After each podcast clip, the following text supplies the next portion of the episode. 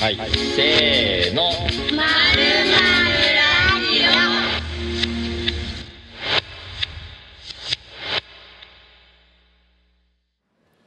えっと、こんにちは。まるまる不動産プロジェクトの企画運営をしているジャタニリエです。まるまるラジオは、まるまる不動産プロジェクトが運営するポッドキャスト番組です。このプロジェクトは、鳥取県倉吉市で創業40周年を迎えたショッピングセンターパープルタウンと、百合浜町でゲストハウスタミなどを営む浮かぶ LLC、そして鳥取県中部の元気な仲間たちが一緒になって活動しています。まるラジオは2021年から毎月第2日曜日に開催しているパータンまるまる1に合わせてここパープルタウンでゲス毎月ゲストを迎え公開収録をしています。この番組では毎回迎えるゲストの活動やショッピングセンターでの過ごし方鳥取県に暮らす私たちの今までとこれからなどを楽しく語り合いたいと思います。で今回のゲストは3区の中村優子さんです。よろしくお願いします。よろしくお願いします。えっ、と優子さんのプロフィールここに書いてるんで読むんですけど、はいえっ、と3区は五感に響くをコンセプトに体が喜ぶものやことをプロデュースするブランド。今年3月にはパープルタウン1階にアンテナショップとして3区のお菓子屋さん3区ボンボンをオープンされましたまた2021年からまるまる不動産プロジェクトの発足メンバーとして代表ですよね。代表としてえ地域との人と人とがつながるコミュニティを創造しそのサポートを行っていると,、えー、と書いていただいてますはい、が、ありがとうございます。はい。あのー、ゆうこさんとやっと喋れると思そうってですね。ようやくこの場に来させていただきました。なかなか出てくはい、すいません。毎月来毎年ゆうこさん今年どうですか？ゆうこさん今年どうですか、ね、来年来年って言いながら、そうそうそういい加減にしてくだいさいって言われて、はい、やっと出ましたね、はい。ようやくです。待ってました。ありがとうござい楽しみにしてま。ますした。こちらこそ。はい、あの今日1時間っていうことなんですけどはい。喋、りすぎるかもしれないですがそね。そこはあの、編集に任せて、はい。あの思いっきり喋れたらと思います、はい。よろしくお願いします。よろしくお願いします。えっ、とでゆうこさんそのまあ早速なんですけど、はい。ゆうこさん生まれとか、うん。こうなんか簡単なはい。プロフィールというか、はいはい。あのプロフィールはさっき喋ったな。今まではい。なんかこう、どういう経緯で今、はい。サンクしてるんですか、はい、えーっと私は鳥取県倉吉市生まれで倉吉市育ちです。で高校卒業した後関西に、えー8年行っておりまして、まあそこで、えー大学生活を送り、えー就職をしたんですけれども、うん。その就職した先で、えーっと和食器の作家さん陶芸作家さんの作品を、うん。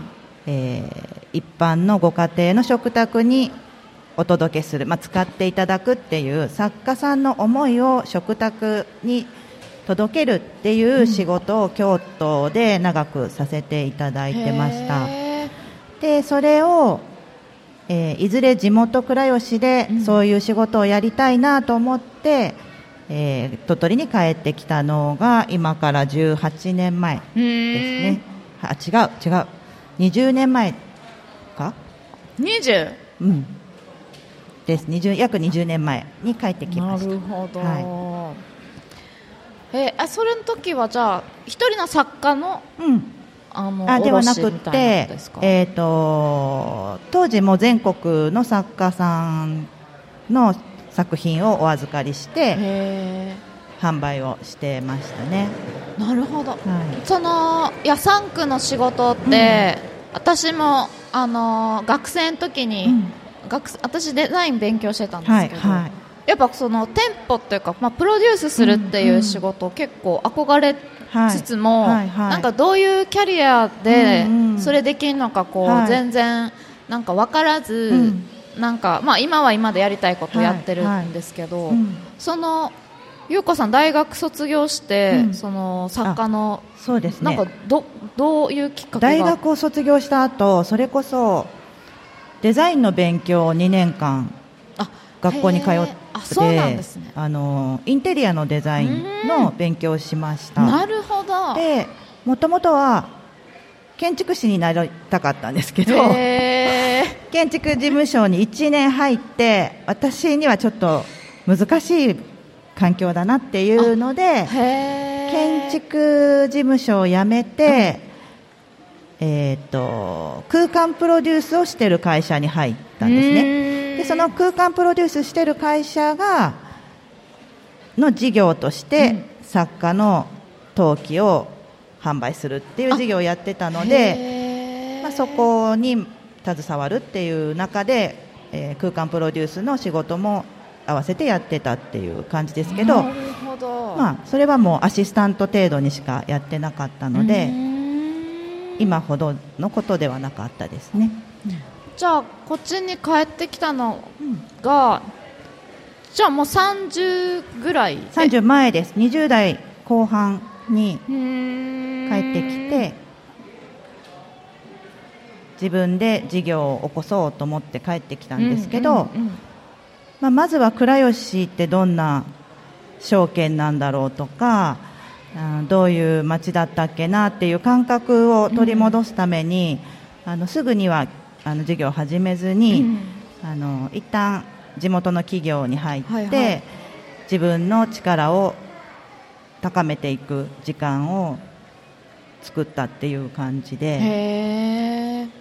でその中で結婚出産うん。育児っていう時間も入ってしまったので、まあこの3個をやるまでには少し時間がかかりましたけれども、ようやく自分のやりたいことが実現できたかなっていうふうに思います。へー。えそしたらその3区の構想自体は、はい。まあ、さっきもあのパートナーがはい。写真撮りに来てます。くださってましたけど一緒にもうずっと寝てたんですか、そうですね。あの3区自体は、えーパートナー女性のパートナーとうんうん。2人で、まあ、やってるんですけれども、まあ、彼女とは小学校からの幼なじみへで、まあ小学校の時からいつか2人で一緒にお店をやろうっていう夢を学校の図書館で語り合っていた中で、まあ、その夢をお互いに大人になっても覚えていて、うん。やっぱりいつかやろうねっていうのを20年ぐらい前に再確認したっていう感じでした。帰ってきた時に。はい、そうですね。覚えてるっていう感じで聞くと、まあ、パートナーももちろん覚えてるよって言ってたので、うん。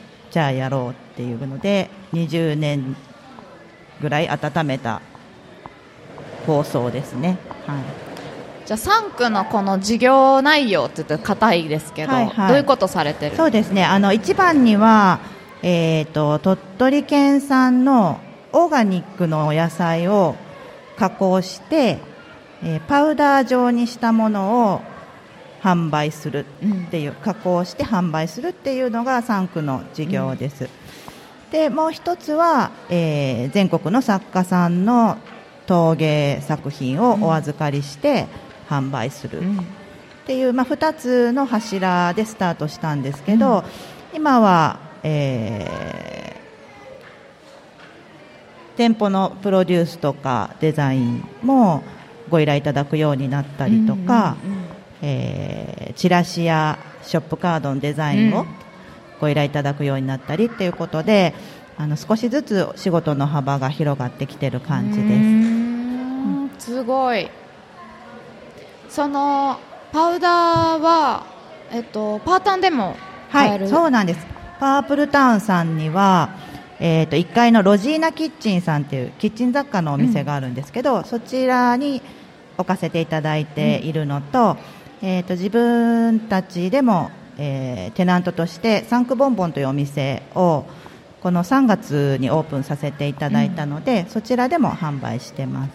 なんかあの私もこの不動産プロジェクト初めてパータンのお店いろいろ回るようになって、はい、はい。で3区の商品、うん。パウダー並んでるところがもうはいやっぱそこだけちょっと光が違う 雰囲気でこれが光が差してるん3です区のあれかって思ったんですよ、はい初めて商品手に取った時に、で全部パウダーじゃないですか、はい。そのティーバあのお茶の入れ物みたいに、うんうん。なパッケージで、はいはい。すごいなんて言うんですか？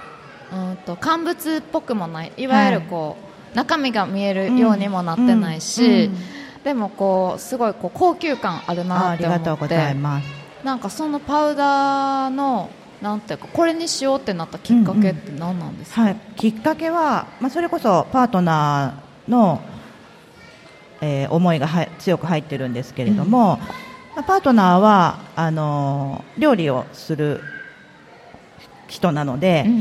まあ、彼女が料理をするときにあったら便利じゃんっていうところがまずはスタートで。へなぜパウダーになってるかっていうと、あのフレッシュの野菜っていうのは賞味期限が非常に短いんですけどパウダー状にすると賞味期限1年は持つんですね。ーそうすると旬のお野菜じゃなくっても、えー例えばほうれん草をちょっと体に取り込みたいなって思えばほうれん草のパウダーを、えーお料理に入れていただくと生のほうれん草以上の栄養価をパウダーから取れるとかあとはそうですね。あの私はもともと貧血があったんですけど、うん。あのビーツっていうお野菜と出会って、ビーツもパウダー状で販売してるんですけどね、そうビーツってあの食べる輸血と言われていて非常に貧血にはいいとされてるお野菜で、うん。ビーツをあのもう料理に入れたり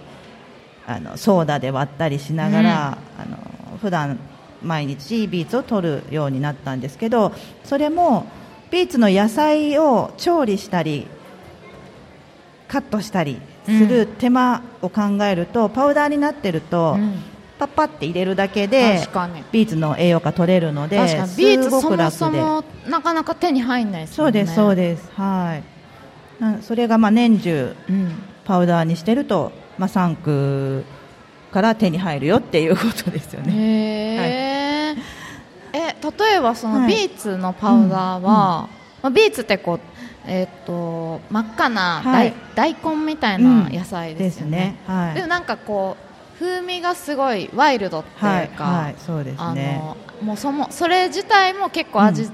あるかうまみがあるよううんなはい、野菜やなって思ってるんですけど、うんうんうん。なんかそれはなんかこうパウダーにしてどこに入れるんですか？ゆうこさんやったら、どこに入れる？な自分で料理するときあ、はね、あのーまあさっき言ったみたいに炭酸で割って飲む。パウダーのまま？そうです。でもこうバーって混ぜたらうん。溶けていくので、飲んだり、あとヨーグルトに混ぜたり、へえ。ポテトサラダに混ぜると、うん。ピンクのポテトサラダができるんですよ。そのビーツの色がね出て、すごい可愛いポテトサラダができたり、すごい。だからお弁当に使ったりもします。うーん。そんな感じで使いやすいかな。あそうなんですね、なんかパウダーって言ったら私焼き菓子とかに入れるあそうなんで焼き菓子にはすっごい使いやすくって、なのであのサンクボンボンっていうサンクのアンテナショップとしてオープンした、うん。サンクボンボンっていうお菓子屋さんがあるんですけど、そこはあのサンクの作っているパウダーをどうやって使ったらいいのかなとか、どう使えばどんな味になるのかなっていうことをあのお客様にお伝えしたくって、3区でお菓子を作って販売する場所を今回3月から設けてるんですけど、やっぱり日々いろんなパウダーを使ってお菓子出しているのでお客様も「えー、これが入ってるの?」って言って驚かれますね。なるほどね、そうですよね。なんかあの一見ボンボンもジェラートとか、そうですね。ジェラートもジェラートと焼き菓子の店ってね言ってるので、ジェラートも力を入れておりますがジェラートもあのパフェみたいな感じでうん。出させていただいているので、トッピングに使っているソースとか、うん。コンフィチュールは全部3区手作りであのフルーツ野菜を仕入れうてコトコトと作ってお出ししてます。そこにもジェラートとかにもパウダーはパウダー入れてます。あのコンフィチュールにはパウダーを入れて作ってます。コンフィチュールってあの乗っける。乗っける方ジャムみたいな感じですね、うんうんうん。はい。あそうなんや、うん面白いですね。面白いんです。だからこの前えっ、とグリーンピースのクッキーっていうのが店頭に並んだ日があって、はい。グリーンピースをクッキーにして美味しいんですかって思ったんですけど、美味しいんです。豆のね、あの自然な甘みが出て美味しかった。緑うん、緑のね。そうなんや。はへえでした。あと何があるかな。エゴマのパウダーを使ってコクを出したりとか、うんうんうん。あとはレモンのパウダーもよく使うんですけどお菓子を作るときに。あのサンクのパウダーはのレモンのパウダーはうん皮ごとかパウダー化しているので、うん。レモン独特のこう苦みはいはい。のあるパウダーなので割と珍しがられてそうですね、はい面白い味が出ます。なかなか無農薬のやつじゃないと、うんそうなんですよね。ピールね、はい。使えませんもんね。そうなんです。へえそうか。いやなんかそのパウダー出た時にうん。見た、こうずらって並んで、はい。本当いろんな野菜のパウダーになってるのを見て、うん。はいはなんかすごい絵の具みたいっていうかこう素材？そうですね。そうですね。なんかこう、うん。食べ物やけどこう何か料理っていうこう何か生み出すための、はいはい。こう素材うをん。開発されたんやと思って、あーはいすごーってなってました。食パンに入れるとよくわかるんですけど、はい。紫芋の食パンを焼くと紫色の食パンができるしほあうれん草パウダーを入れて食パンを焼くと緑の食パンができなるるしほあの見る見た目にも美味しいからやっぱ美味しいものを見たり食べたりすると、心豊かになるじゃないですか、うん最終的に3区は心が豊かになるようなライフスタイルを提案していきたいなっていうのがうん最終目標なので、あのそれをまあ今一つずつ現実実現させていってる感じです。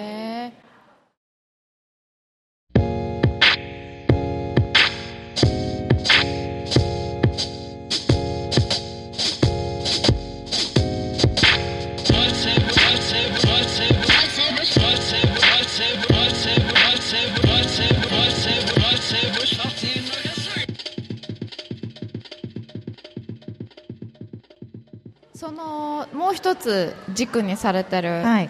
器、器、はい、器もやっぱりあの器屋にいたので当時からあの一人暮らしをしてると私あまり料理が得意ではないんですけれども、あの私の作る例えばうどんうん、でも器丼一つで、確かに。すごい高級なうどん屋さんで出てくるうどんになっちゃうっていううんその器の力の凄さというか、器が与えてくれる心の栄養っていうのがあるなっていうのは思っていて、なのでそういったものを普通に、まあ、雑記っていうんですけど、うん。生活の一部として使っていただけるような提案をもっとしたいなっていうふうに思ってなので、まあ、全国の作家さんの器は扱いますけど極力雑記になるような、うん、フォルムであったりうん。使いやすさであったり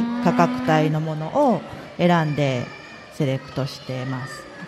なるほど、うん。これそれもえっとロジーナで並えー、とロジーナさんにも置かせていただいてますしサンクボンボンにも一部置いてます、そのパータン以外でもおろしたりしてるんですか、えー、と器はおろしはしてないですね。あのやっぱりあの自分の言葉で作家さんの思いを伝えていきたいっていうのがあるのであまり人の手であの私を介さないところで、うんうんあの届けたくないなっていうのはあるのでうんなるほど。なのでロジーナさんに置かせていただいているものもロジーナさんから伝えていただけるうんうん。アイテムを置かせていただいてるなるし、ほど。サンクボンボンはサンクボンボンでまた別のうん。作家さんのものでボンボンから伝えれるものを置かせていただいてます。なるほどなるほど。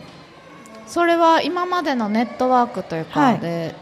そうですね。あの私が京都時代に出会京都にいた頃に出会った作家さんうんとお取引させていただいているものもあれば、まあ、そこから新たに出会った作家さんも今はラインナップとしてへえ、なんか器って本当いろんな作家いるじゃないですか、はいはい。なんかこう優子さん的なこう、なんていうんですか？基準みたいになるんですか、共通点みたいな、あのーどこでも手に入るものは極力扱わない、ああじゃあたくさん作ってる作家はい。じゃなくて、はい。もう1回の窯で窯炊くのに本当数個しか焼けないんですっていうようなものを探してみたりはしますね、はい、だからすぐにあのオーダーしてもすぐに届かないものが割と多くって、なるほど。でもお客様にそれをお伝えすれば、うん。ご理解いただけると思っているのであの、まあ、極力多く流通しないものを私の手で広めれる範囲で広めたいなっていうなるほ思ど。いです。すごい。なんかこうパープルタウンってこのセリアがあったり。そうなんです。いろんないや別にこれパータンに限らずいろんなショッピングセンターってもう低価格でうん、そこそこなもの買えるじゃないですそうかなんです。なんかその中でそういう環境でこうなんていうんですか。えっと生産量の少ないものをうんこう一点ずつ。こうえ届けようとしてるのはうんなかなかパンクでいいですね。パンクですよね。あのその京都からこっちに帰ってきた時に、やっぱり一番のライバルが百均さんだったんですよね。ね百均さんがちょうど倉吉にできた頃で、へえ。えーってなってしまって、うん。100円でお皿が買えちゃうんだってなった時に今の私若い私では100円のお皿よりいいですよって伝えきれる自信がないなと思ったのが当時、でしたね。はい。ね。うん。なんか学生たちと喋ってても、うん。あのむかえっ、とこう土を練ってる映像とか、はいはい。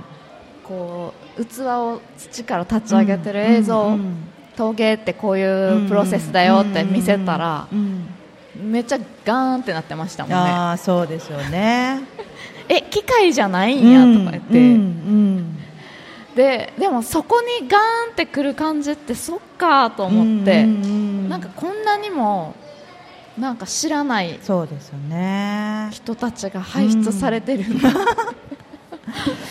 まあだからこそ伝え手がきちんとそうですね。一点ずつ伝えていけるっていう距離感が必要だなと思うし、ね、そうですよね、うんそういう関心を、そうでね、す、はい、広げてる、うん。いくって増やす、だからパウダーにしてもうん。同じで、あのーよく通販でもっとたくさん売っていけばいいじゃないって、アドバイスくださる方もありますけどやっぱりい一点ずつちゃんと思いをとか、こういうふうに使うんだこういう効果があるんだとかそういう一点ずつ思いを伝えていかないとご理解いただきにくい商品だと思っているので。まあそういった意味ではサンクボンボンってアンテナショップができたことはうん。非常に私たちにとってはラッキーで、なるほど、うんあのより多くの方にお伝えが今はできているかなと思いますね。なるほど、確かに。なんかそのいやたくさん売れたとしても、その分ねなんかあの問い合わせもあるしそうですね。えこれどういうことってなったりもするし、うんうんあとなんかうまくいかなくてポイって捨てられちゃうよりも、うんうんやっぱね一そうですね。リピートしてほしいですしね。そうね。なるほど、まあ、だからねいずれは一家に一袋3区のパウダーがね、あるような時代になるように、今はコツコツ頑張っている感じです。そのあと店舗のプロデュース、はい。その2つの軸以外のことは、なんかまあ外部からのご依頼ってことですか？そうですね。あのいろんなご縁がまあ3区の仕事をしていく中でご縁人と人とのご縁があっていろんなチャレンジできる場所をいただいてきたっていうところで、まあ、一番大きかったのはパープルタウンさんの昨年大改装がありましたけど昨年のリニューアルのお手伝いをさせていただいたのは大きかったかなと思いますね。そのそこのフードコートはい、ですかね、そうですね。あちらのフードコートの、えーリニューアルと、うん。正面玄関の芝生広場のところのうん。カフェができたんですが、そこもプロデュースさせていただきましうた。すごい。こうプロデュースするにあたって、はい、あのーなんて言うんですか。こう、まあ、もちろんクライアントの、まあ、うん。予算だったはい。り条件とかはい。もあると思うんですけど、うん。なんかどういったところにこううーんと気をつけてこうん。う作っていくんですか、うーん。空間って店舗とか？そうだな、まあ、まず最初にコンセプトうん。を決めますよね。でそのコンセプトから常にぶれないように、あのしていくっていうのはずっと思っていることで、あの特に表のカフェに関してはあの何か迷いができた時には最初のコンセプトに立ち返るっていう、ん。まあ、そのコンセプトはクライアントの思いがもちろん入っているので、まあクライアントの思いからそれないように常に注意してた感じです。なるほど、はい。じゃあそのコンセプト作りっていうのは、うんうん。えっと、パートナーさん彼女と,、はい。えっとはい。2人で、まあ、クライアントの意向も聞いて、組んでいくってことですか？はい。そうまあそうですよね。えっとなんかいや今の話聞いてたら、リクルートしたい人いるんじゃないかな。え憧れるでしょ？倉吉で。面白いですよね。めっちゃ面白そうじゃないですか、はい。面白いと思います。デザインの空間もできてグラフィックもできて、はい。でそれが東京とか大阪じゃなくて、はい。自分の街でできるねってそうですよね。すごいうん。いいいい仕事やなって。恵まれましたね。この3区を始めてから出会った方たち、うん。まあ、お仕事いただく方もそうですけど出会った方たちに恵まれてたなっていうふうに思っていてあの、まあ、チャレンジすることをさせていただいた。もともとが店舗デザイン屋だったりとかグラフィックデザイン屋だったわけじゃないので、うんうん。いろんなねこう経はい歴っていうか、そうですね、なので本当よくぞ挑戦させてくださったなって思いますけど、まあ、今はその挑戦してきたことが形に少しずつなっていきあのお仕事していく数も増えてきているので、まあ、私たちのお仕事のやってることの一つとして入れていけるようになるなっていうふうに思ってますね。なるほど。なんかこうサンクさんのあの自主自主事業というか、うんうん。自分たちがされてるのってすごいある一定のクオリティはい。があるなって思ってて、ありがとうございます。なんかそのそこはうん。やっぱ意識的に維持してるんですか、そうですね。意識的に。うん。意識的にかな。無意識的にかな。ああそうなんだ。そんなに3区だからこれくらいじゃなきゃみたいなうん力みは全然なくってやってったらこれが3区だよねっていうのができた感じなので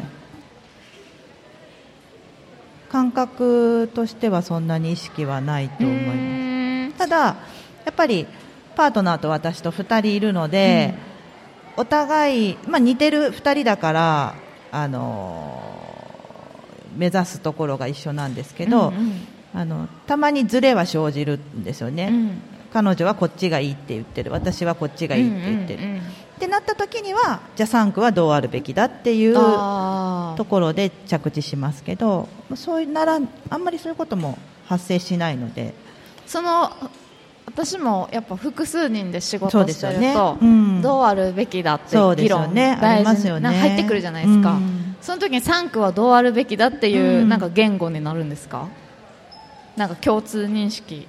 うん、でも感覚なんですよね、これがね。そうなんだ。感覚的感な覚です。計算式があるわけじゃなく、3区だったらこっちだよねっていうあなるほど。感じですね。うん。それはなんかこう倉吉とか、まあ、地域っていうか、うんうん。この環境はい。に対してここだよねみたいな、うん。そのマップじゃないけどあるんですか、イメージの。立ち位置みたいな。うん、多分あるんだろうへな。それをなんか言語化したり、うん。ビジュアル化したことないけれどもど。あるんだと思います。なんかでもだからこそ、うん。あの3区に依頼したらちょっとどうなるかわからんからうん。やってみようっていううん。お客さんが来られるのかなってうん感じたというか。うか。なんかこういつもの工務店だったり、はいはいはい。いつもの知り合いにん。なんか作ってもらうんじゃなくて、うんうんうん。3区に作ってもらうことで掛け算じゃないですあけどそうですね。なんかそこを期待されて、うんうんそうそれはあるかもしれない、可能性にかけてくださってるというか、うんやっぱりそこにかけてくださってる思いには私たちも応えたいと思うので、あの120%でお答えできるよううん。にやってるつもりですけど、うん。いやなんかこうパーターンだけじゃなくて、はい。で実習事業だけじゃなくて、はい。こういろんな方のそういうお手伝い、うん。うん仕事を通してやることで、こう3区のエッセンスが、はいはい。こう倉吉っていうか中部にうんうん。はいこう広がっていくはいはい。のかなってこう想像がちょっとできてていくといいな。なんかこう街を作ってるというか、んんうんなんか広がってる様子がすごい面白いなと。りがとうございまもともとそういう構想あったんですか？そういう他の人とのなんていうかな3区のこの感覚とか、うんデザインセンスで街作るぞみたいな。あないです。あへえ もともとないですもともとじゃあ本当に自分たちで？そう自分自社ブランドで、うんうんうん。あの全国の方にうん。自分ところのブランドを知っていただくっていう感じでしたね。うーん。が逆にこんなに地域うん。密着していく予定でもなかったというか。だからもうまるまる不動産と関わることによっなてる、ほどまあ、地域密着がスタートした感じではある気がする。なるほど。じゃあちょっとそので、ま、話にも出てきたんで、まるまる不動産プロジェクトの話も聞きたいんですけど、そうえっ、と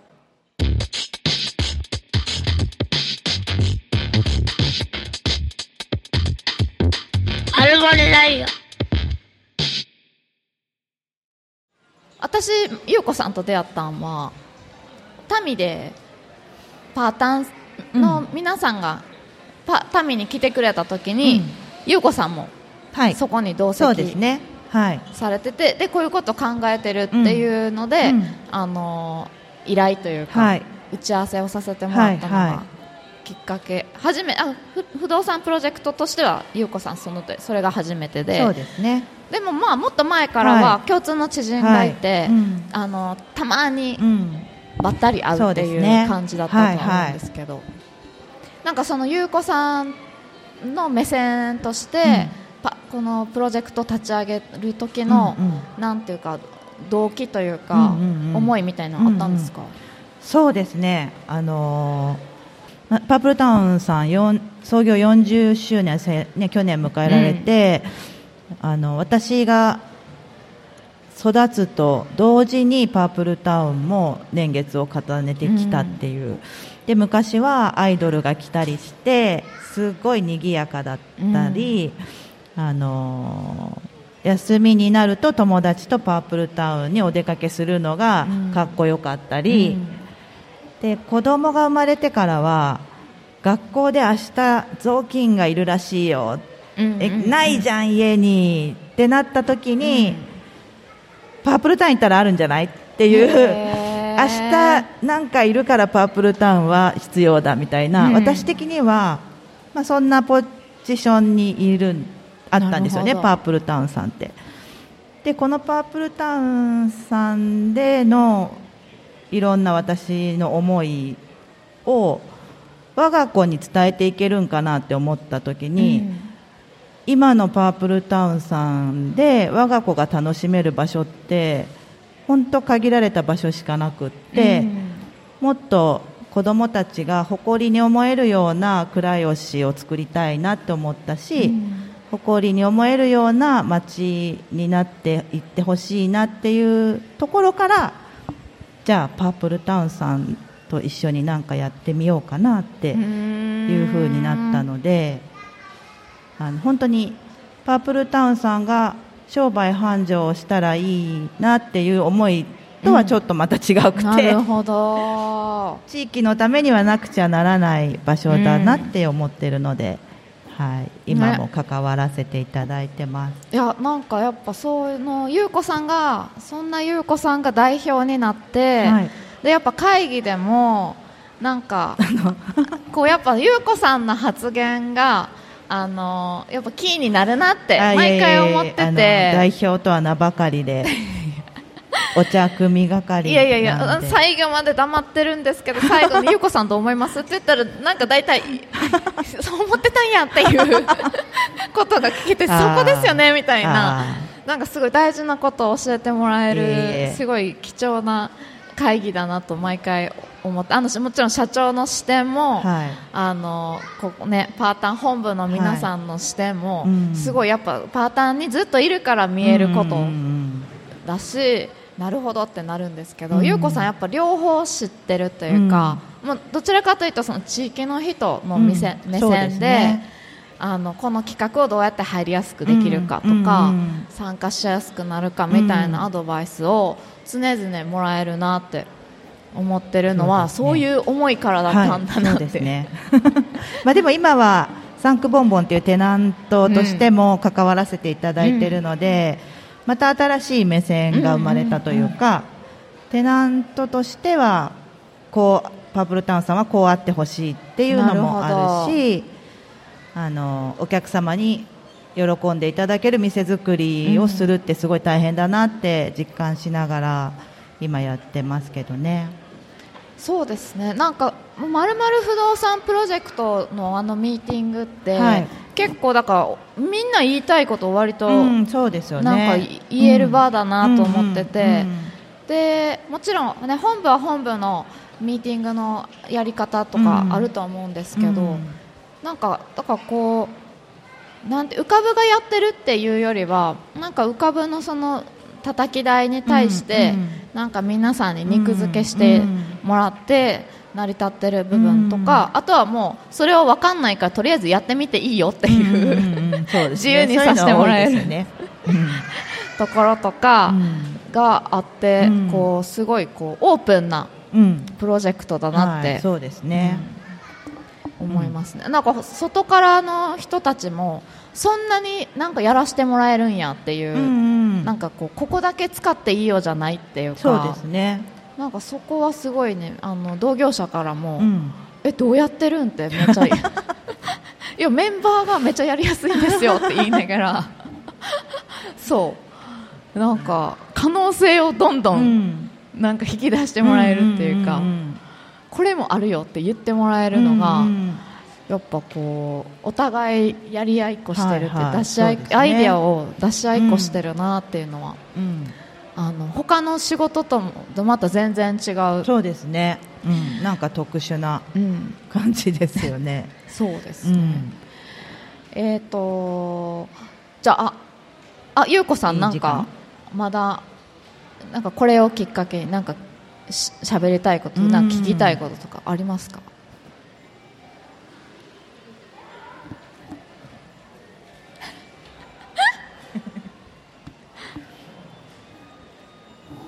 ジャタニさんから見て。はい。ジャタニさんから見て。うん。パープルタウンってどんな場所ですか？パープルタウン？私から見てですよね。えー、なんかいや私いろん、まあ、このプロジェクトやらせてもらってから、い。い、ろんなショッピングセンタうん。ー覗くようにするんですよ、はいはい。どうかなみたいな感じで,、うんうんでいやどこよりもやっぱ面白いですよ、うんうーん。まず。なんかその昔からある店もあれば、うん。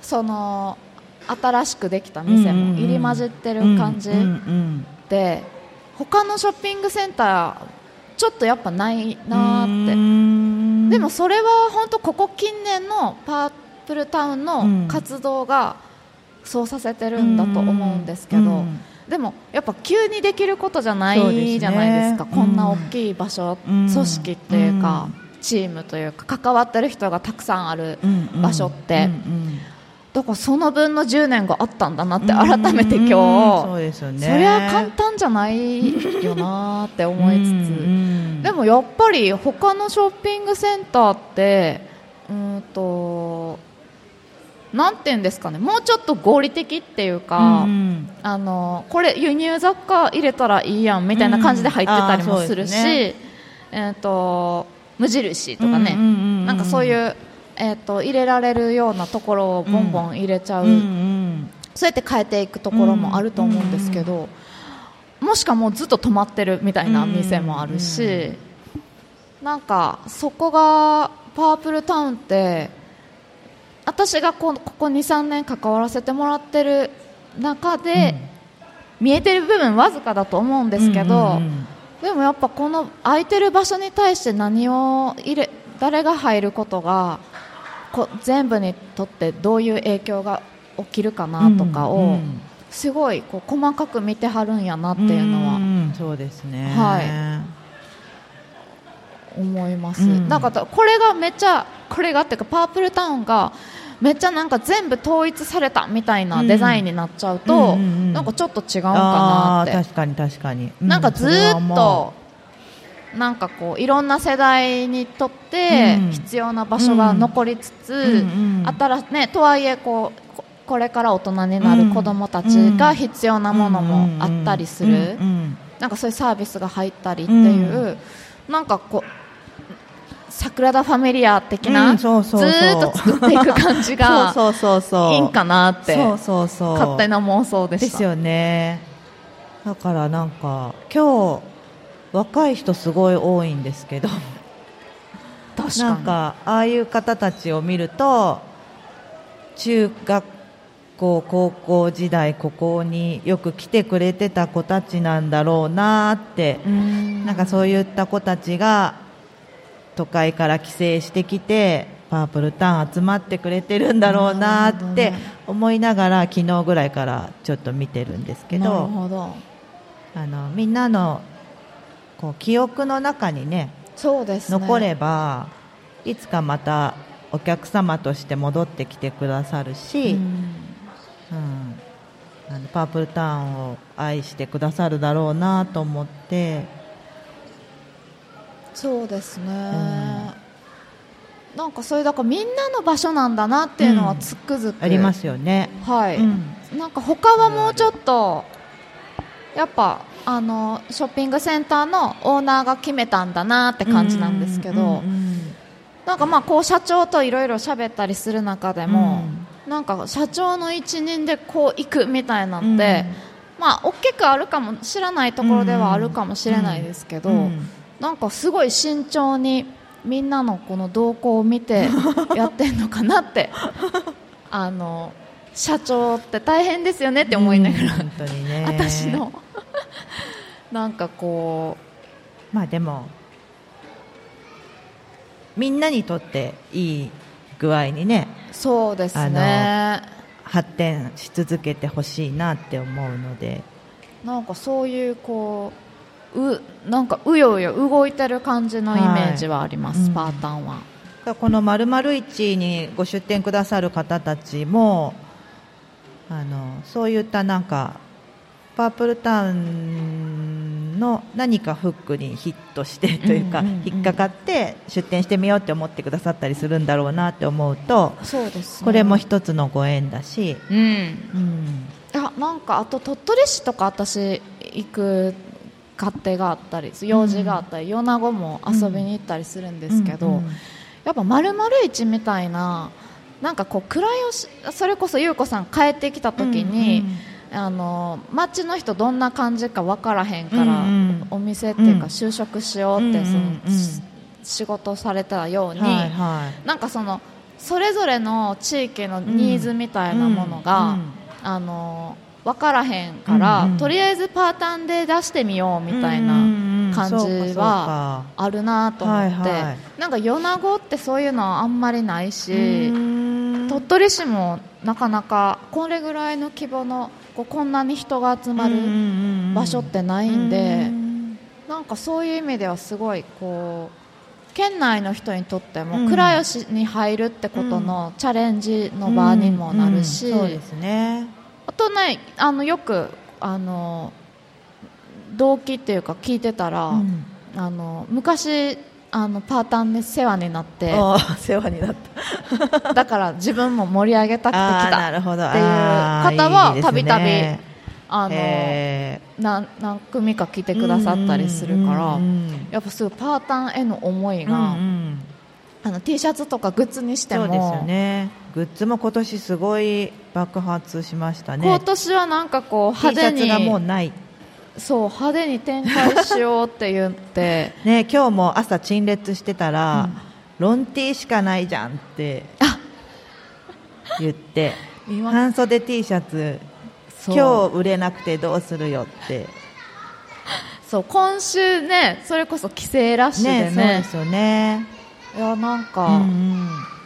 そういうこうパータンへの思いがうこう動かしてるんだなっていうのはしかもね。無意識なところで、あなんとなくパータンに行こうみたいな。とね。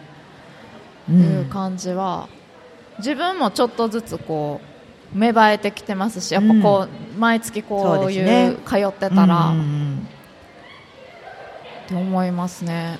なんかねまだあとねあの SNS の企画で打ち合わせしてたもうすぐ始まる企画あるんですけど、うんはいそこで打ち合わせしてたら、はい逆にその私別にこう倉吉生まれじゃないけど、うんうんパータンのここめっちゃおもろかったよ。ここのご飯屋さん行ったみたいなのいろいろ喋ってると、うん逆にそれ知らへんっていう、うん。そのパータンに行ってる人らも、はいはい。パータンの全部は知らへんっか。昔の記憶の一部分やから、だからみんなのそういう実は私ここ行ってたみたいな、合わせるだけでもめっちゃ面白いっていう、そうですねでそれが別移住者でうも、ん。あのパータンのここがいいみたいなのって、なんかこう知らなかった一面とかも、うんうん。まだまだあるんやなって、うん。こう入る余地がこう嬉しかったですね、うんうんうん。なんかあんまりこうノスタルジックに、うん。こう地元の人たちがこう守ろうとしてるだけじゃなくて、うんうんうんうん。なんかそういうむしろ外からのうん意見とか目線を聞くのがむしろ面白いからうん。聞かせてみたいな感じ、があってなんかあそれがすごい今っぽいっていうか、うんなんかこうそれ30代の方3020代の方かな、うん言ってたんですけど、うんなんかいやその昔の人昔のなんか昔良かったよねうん。だけだと、うんなんかそうなっちゃうとどまっちゃうから、じゃなくてこうもっといろんな人がうん。こう言い合えるのが、そういうプラットフォームみたいなのがいいですよねって、でパータンってやっぱそういう部分あるなうんって思いますね,、すね。うん。そうそううんなんかそれはやっぱその社長だったりそのあの代替わりしたね、うんお店の人たちとかが、なんかリアルに欲してる部分がこうんう、あらわそういうお客さんがうん。こう来てるんかなって、うんまあ、こう新しい風入れたいなみたいな部分うん。もつながるのかなって思ったりします、うん新しい風と守っていくものと、そうですね。ね、二輪ありますから、うん。確かに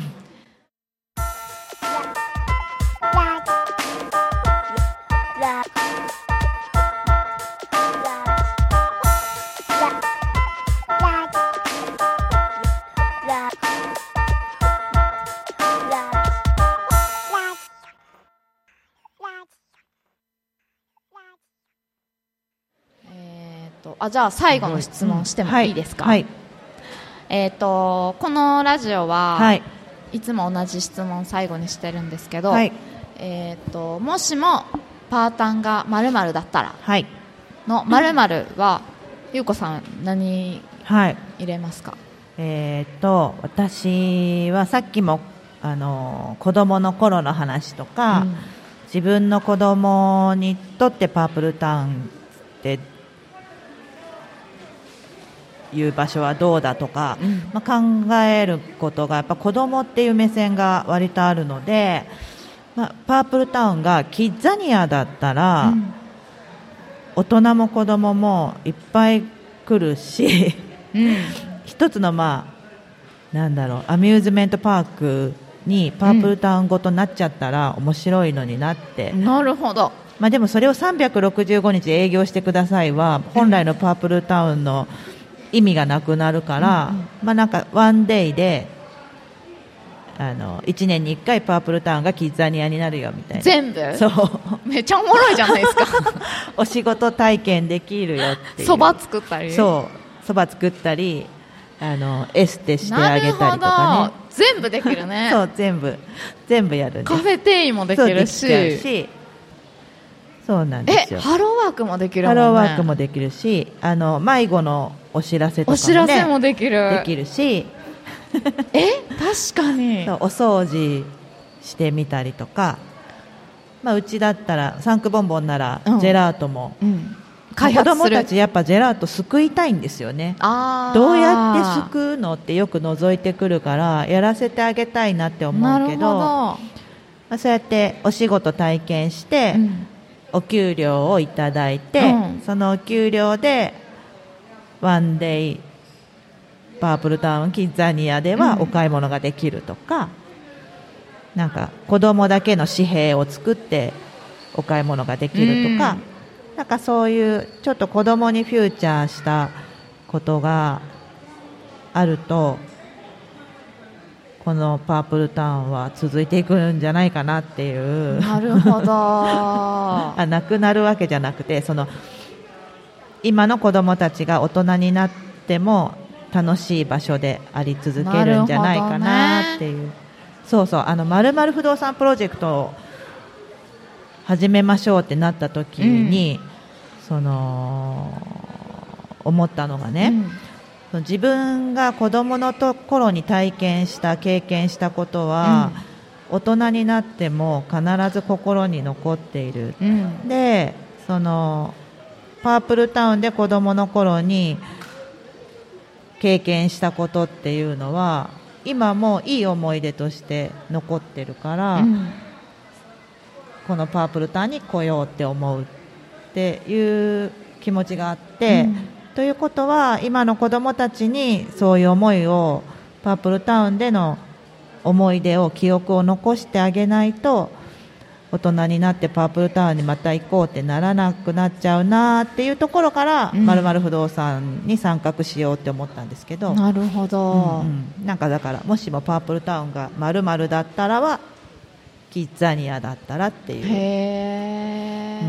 なんかあの私小学校低学年の時にあのケーキ屋さんのなんか見学みたいな、うんうんでもそれ見学やったんですよ、はいはい。で生地はこうやってこねるよみたいな,、うんうんうん。そのなんか攪拌機でかいのがあって、うんうんうんやりたいですよねそう。そういうすすごいスピードで回っててそれうんは今でも覚えてはいるんですけど、うんうんうんでもなんか結局そうやってないから、うんうんなんか見た記憶しかなくて、うんなんかそこまでやったんですよね、うんうん。ででも行った後もなんかちっちゃいなりにあそこ行ったことあるみたいな、うんあそこの奥にめっちゃでっかい攪拌機があるっていうのだけ知ってるみたいな、ちょっとドキドキしながら前通るみたいな、記憶はしばらくあったんですけど、でもやっぱそれで優子さんおっしゃってる通りやっぱ自分がドキドキしながら、なんか提供したり、そこでなんか、ね、コミュニケーション生まれる方が相当なすごい衝撃ですよね。衝撃ですよね。そうなんかうちの子があの本場のキッザニアにね一回行ったことがあるんですけど、そこであの運送会社さんのお仕事をやったんですよ。へ荷物をお客様から受け取って処理してーうん。運ぶとこまで持っていくみたいなお仕事だったんですけどへ子供たちにとったらあの運送会社さんのお仕事ってトラックで荷物を運ぶっていうのがお仕事だと思ってたうん。でもキッザニアではお客様が荷物を持ってきてそれをなんだか処理してドライバーさんのトラックに持っていくっていうのも運送会社の仕事なんだっていう、うんうん。こういう人たちがいないと荷物って運ばれないんだっていうのを知ってからはうちの近所に運送会社さんがあるんですけど、あのトラックの人たちはごく一部っていう お仕事ってもっといっぱいあるっていうなんか発見があってへだからその運送会社さんはごひいきなんですよ彼の中では。いろんないろんな運送会社あるじゃないですか。だけど彼の中ではその運送会社が一番いいって言ってるからそういうちっちゃい時のささやかな体験が大人、まあ、今高校生ですけど高校生になるまで残るんだなって面白いなと思うかなるらほどな。なんかね蕎麦屋さんで蕎麦やそうですね。を打ちましたなんてことをさせようもんならうん。蕎麦屋ラブですね。いつも蕎麦にが大好きですってなっちゃいますね。ねうんうん。えなんかだってセリアもね、うんなんかただ並べるだけじゃないし、うんレジピってやってるだけじゃないことがね、分かるうとんうん。また違いますしね。ファンになっちゃうと思います、うん、確かになんかそうやってこの中に入ってるお店それぞれにファンがねちっちゃなファンがうん。ついていくといいなって思って、なるほど。へえいいですねそれ。うん面白いですよね、それなんか。むちゃくちゃなことを言ってるのは分かってるんですけど絶対面白いのになって確ずかに。っと温めてました。へえ だってな民とかでもできそうですよね。ああできますよチェッねクインの。ああできるできる。極意を極意教えて。お部屋掃除もするんですよね。お部屋掃除もして、ね。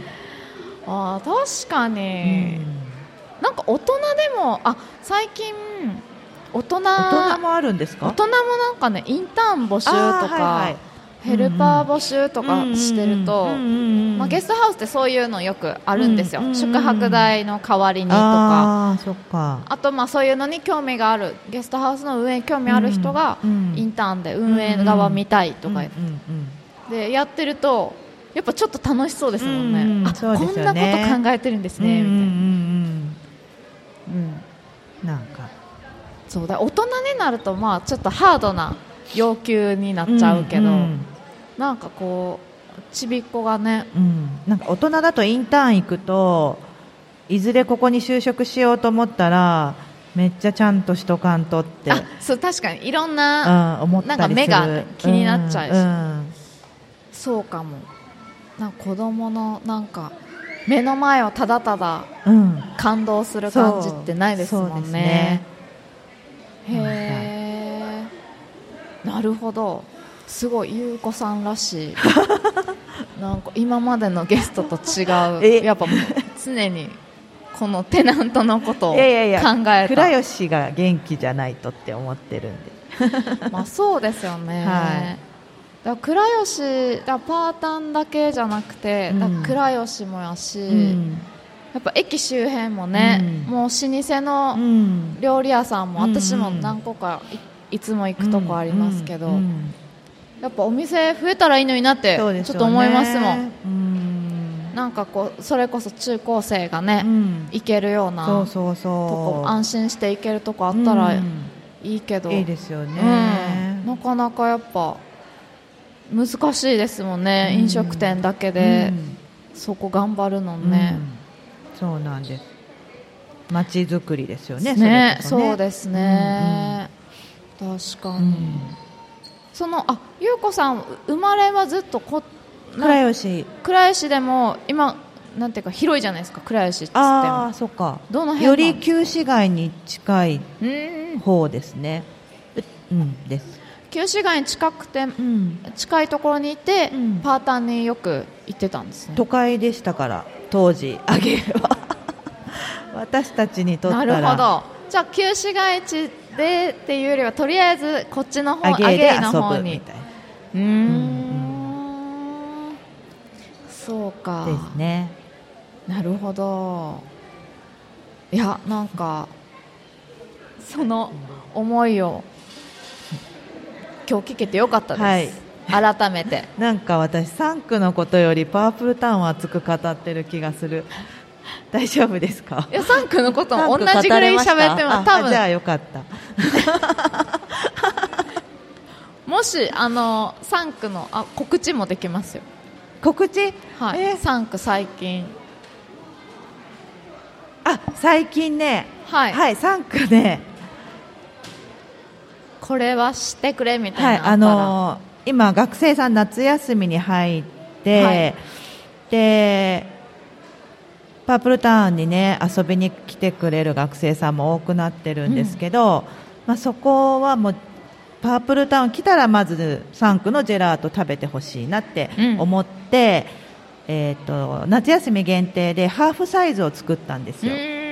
あのー手軽に3区のジェラートを楽しんでもらえる価格にしたいなっていうので。なので今だけハーフサイズがありますかなるらほど。今はこの夏は何味なんですか？何味なんですか？6種類取り揃えておりまして。え？6種類言えま6す種類あ言えます。濃厚ミルク、うん。たっぷりいちごほうじ茶へえ塩ミルククリームチーズチョコレートのうん。6種類です、パウダーは入ってたりするんですか？パウダーはそあのそっか。かけるやですね。つに入っコンフィチュールに入ってます、ね、なるほどそっか。じゃあジェラートの6種類はすごいシンプルで、今回は、はい、入ってない。今は入ってないです。へえ、なるほど。ぜひじはい。ゃあ、ハーフサイズぜひ。おすすめです。パープルタウンはぜひちょっと1階ですよねボンボンは、1階の化粧品リアンさんのお隣です。そうですね角にねはい。あるのでぜひ。ぜひいらっしゃってください、はい、パーターン来た際にはぜひ立ち寄ってみてください、はい。まるまるラジオは毎月末に Apple Podcast、Spotify などで配信されていますのでぜひご登録ください。また新しい情報は Instagram や Facebook、Twitter などまるまる不動産プロジェクトの SNS で更新しているのでそちらもぜひチェックをお願いします。えっ、と本日のゲストは中村優子さんでした。ありがとうございました。ありがとうございました。